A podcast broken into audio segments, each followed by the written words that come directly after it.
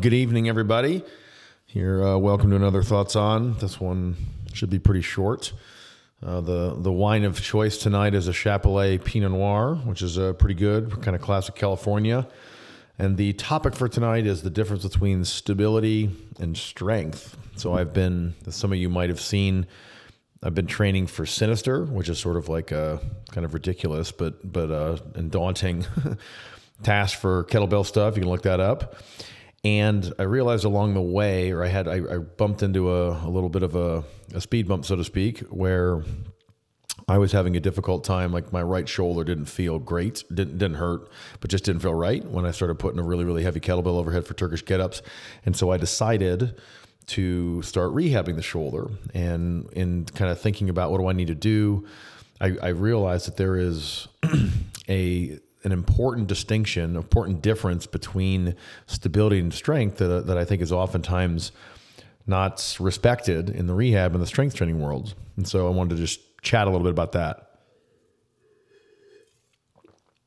If you listen to people kind of in the rehab world in particular, and certainly in the strength training world, they oftentimes conflate these two terms. So they kind of think that they're almost synonymous in worst case scenario, when in reality, they're separate and distinct phenomena and if you understand the difference, it's going to completely change how you dose or load that uh, that prescription or that exercise, right? So strength, just to keep it real, real simple, is about the ability to generate force.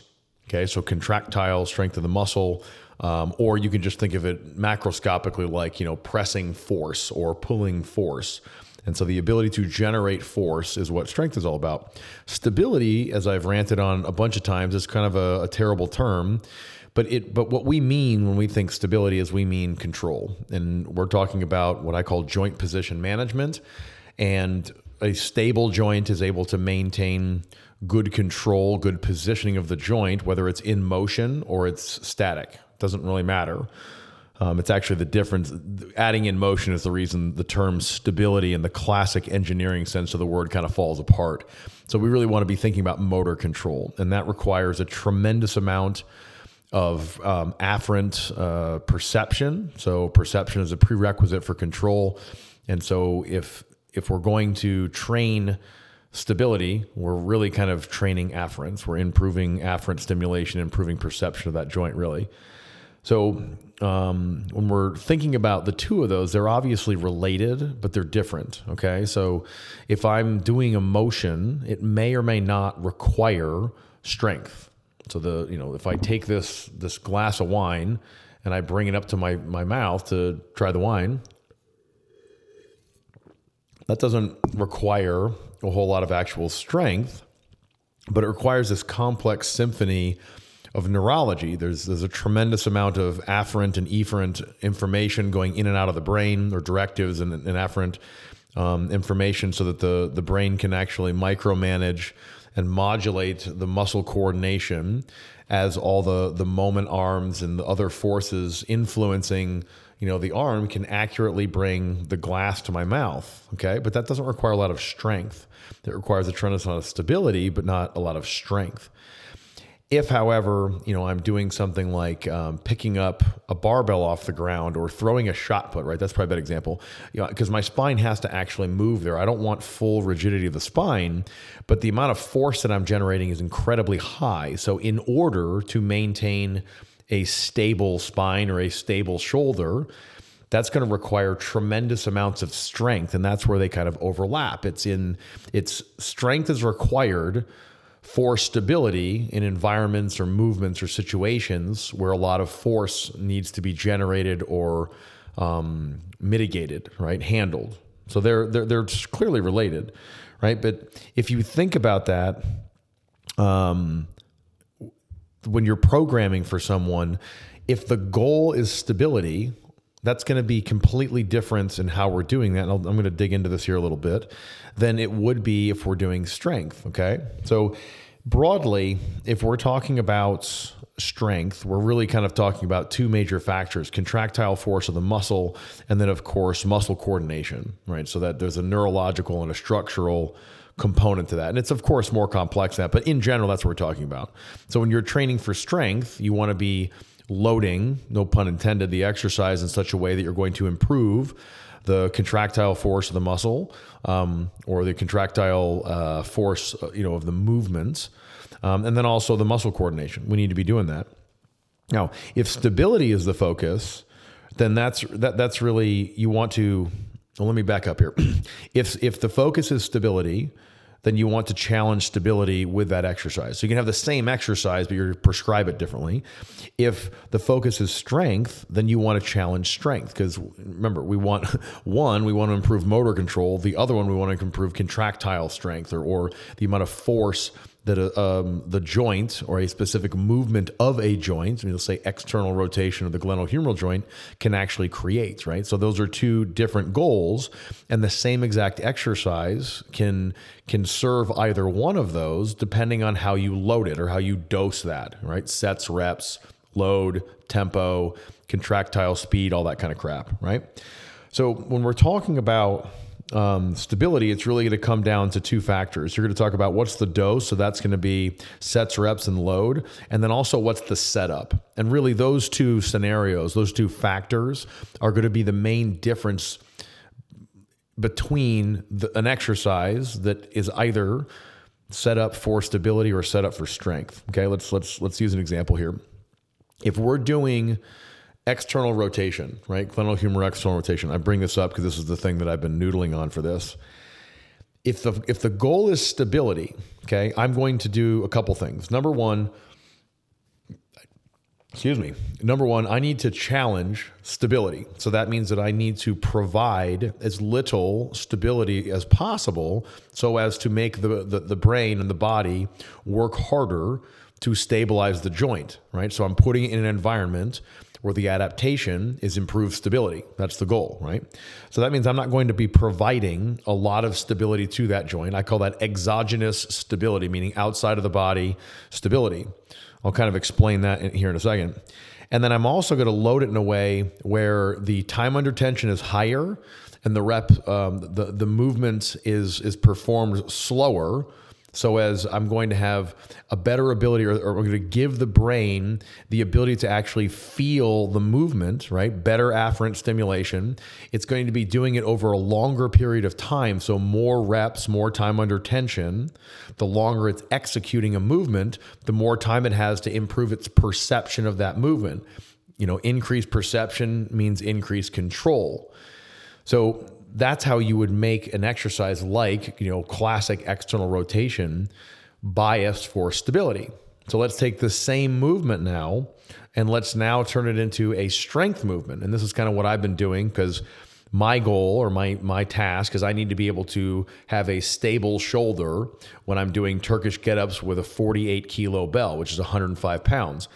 And that's no easy task, right? So the, that's certainly an example of a case or a scenario where in order for my joints to be stable, they must also be strong. And that's where I started thinking about this.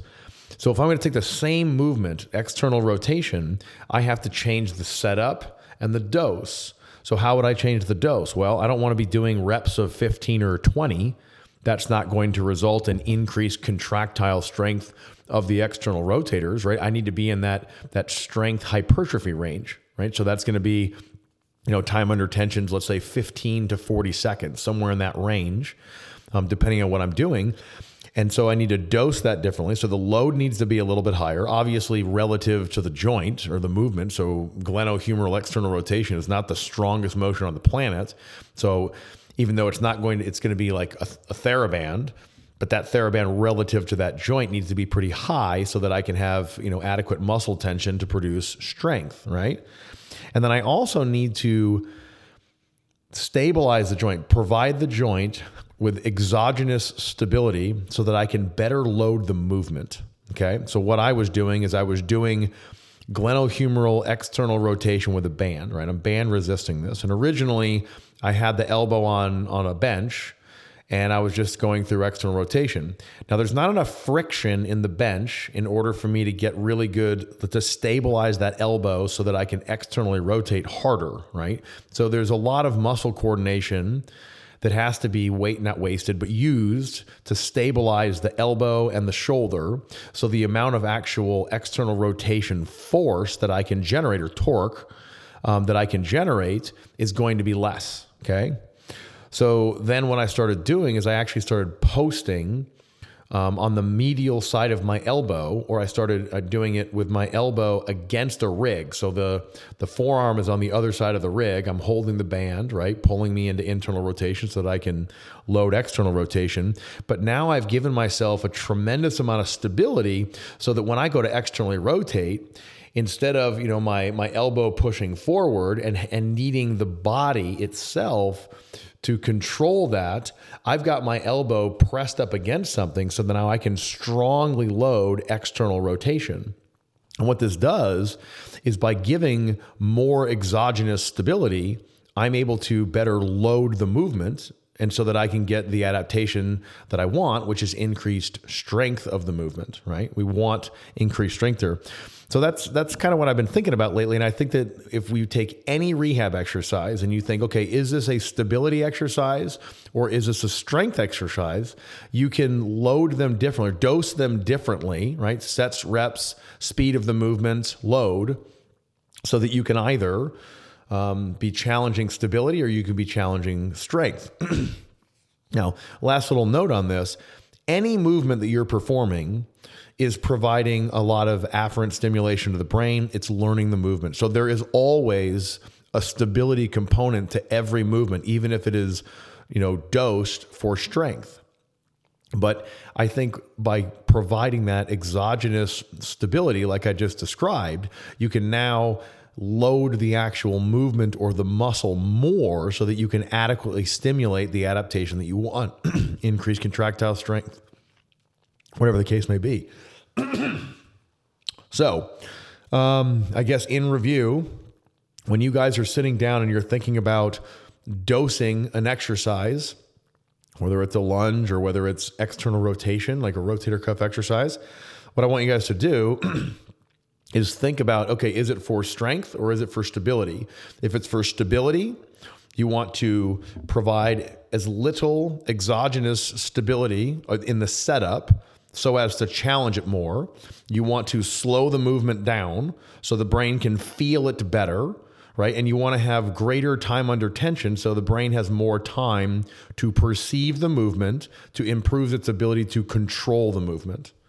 If you're taking the same movement, but now the focus is strength, what I want you to do is load it in such a way that you're going to stimulate that adaptation. So you need to have that time under tension, you know, 15 to 30, excuse me, 15 to 40 seconds ish, right?